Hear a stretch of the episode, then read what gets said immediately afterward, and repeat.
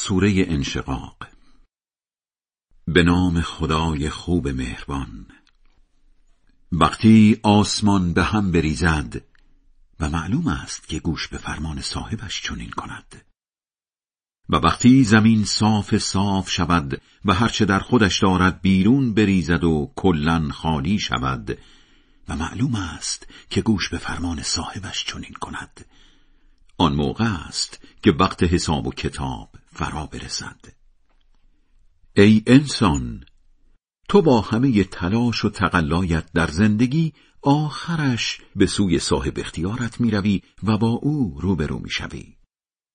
آن وقت هر که کارنامش را از روبرو تقدیمش کنند، خیلی راحت به حساب و کتابش رسیدگی کنند و خوشحال پیش خانوادهش برگردند. اما هر که کارنامش را از پشت سر زیر بغلش بزنند، با ناله و فریاد آرزوی مرگ کند و با آتش جهنم سرخ و سوخته شود. آخر او در دنیا پیش خانوادهش از بیدینی خود خوشحال بود، چون خیال می‌کرد اصلاً پیش خدا بر نمی‌گردد. چرا؟ باید باور می‌کرد که بر می‌گردد. همان وقت هم خدا حال و روزش را می‌دید.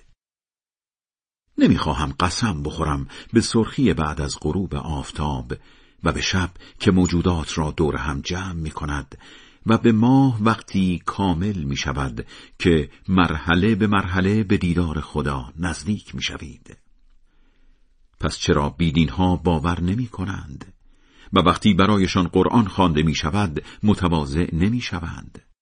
از این بدترین که سران لجبازشان انکارش می کنند. خدا بهتر می داند آنچه را در دل پنهان می کنند. پس آنها را به عذابی زجرآور مژده بده. البته کسانی که اسلام بیاورند و کارهای خوب بکنند، پاداشی بی پایان نصیبشان می کنند. خدای بلند مرتبه بزرگ راست می گوید.